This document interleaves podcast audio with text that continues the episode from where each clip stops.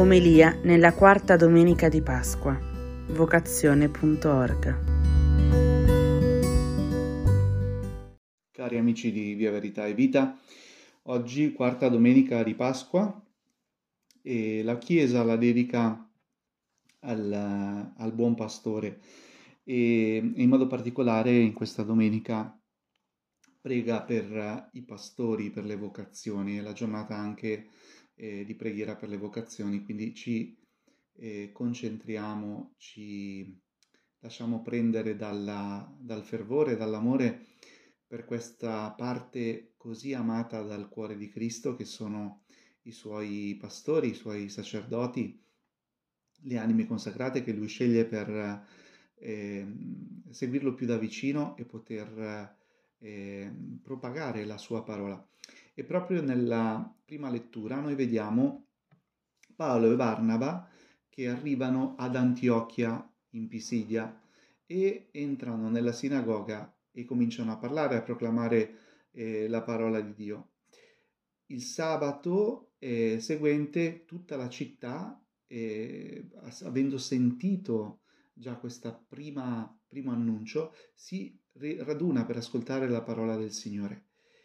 E qui succede eh, una cosa che si ripete molto spesso nel, nel Vangelo, che i giudei sono ricolmi di gelosie e contrastano le affermazioni, le affermazioni di Paolo.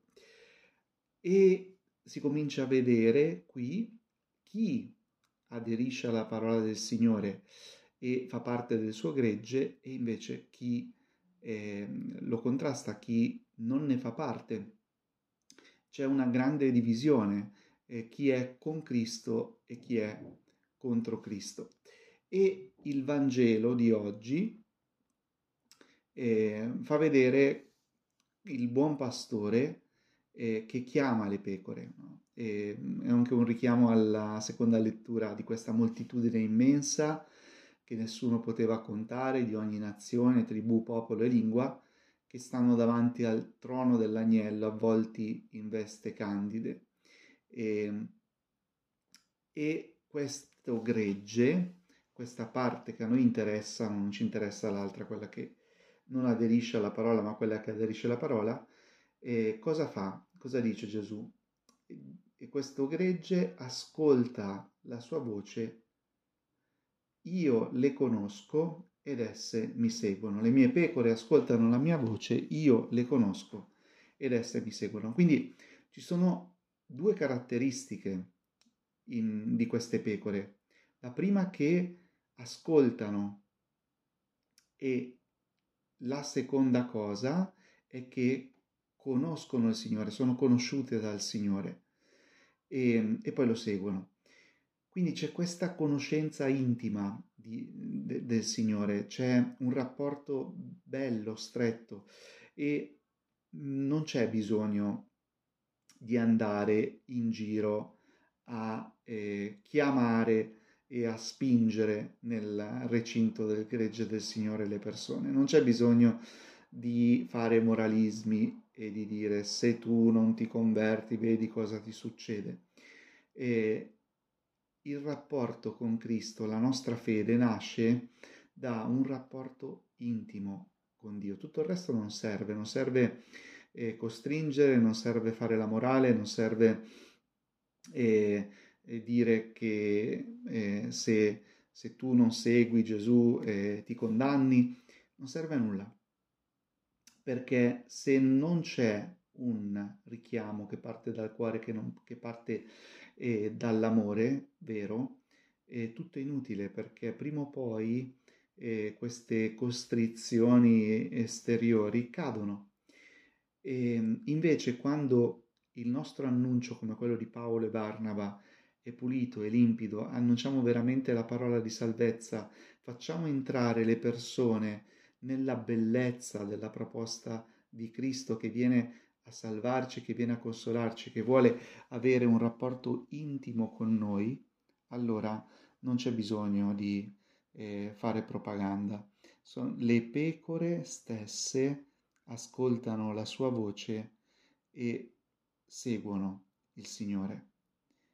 questa è una cosa bellissima perché non si tratta di fare una proposta eh, commerciale, non si tratta di fare una proposta, possiamo dire, terra a terra, dove vendiamo qualcosa eh, di proficuo, no? E qua lo dice chiaramente Gesù, io do loro la vita eterna e non andranno perdute in eterno e nessuno le strapperà dalla mia mano. Quello che stiamo proponendo è qualcosa di, di grande, e, ehm, come dice eh, anche la prima lettura di oggi.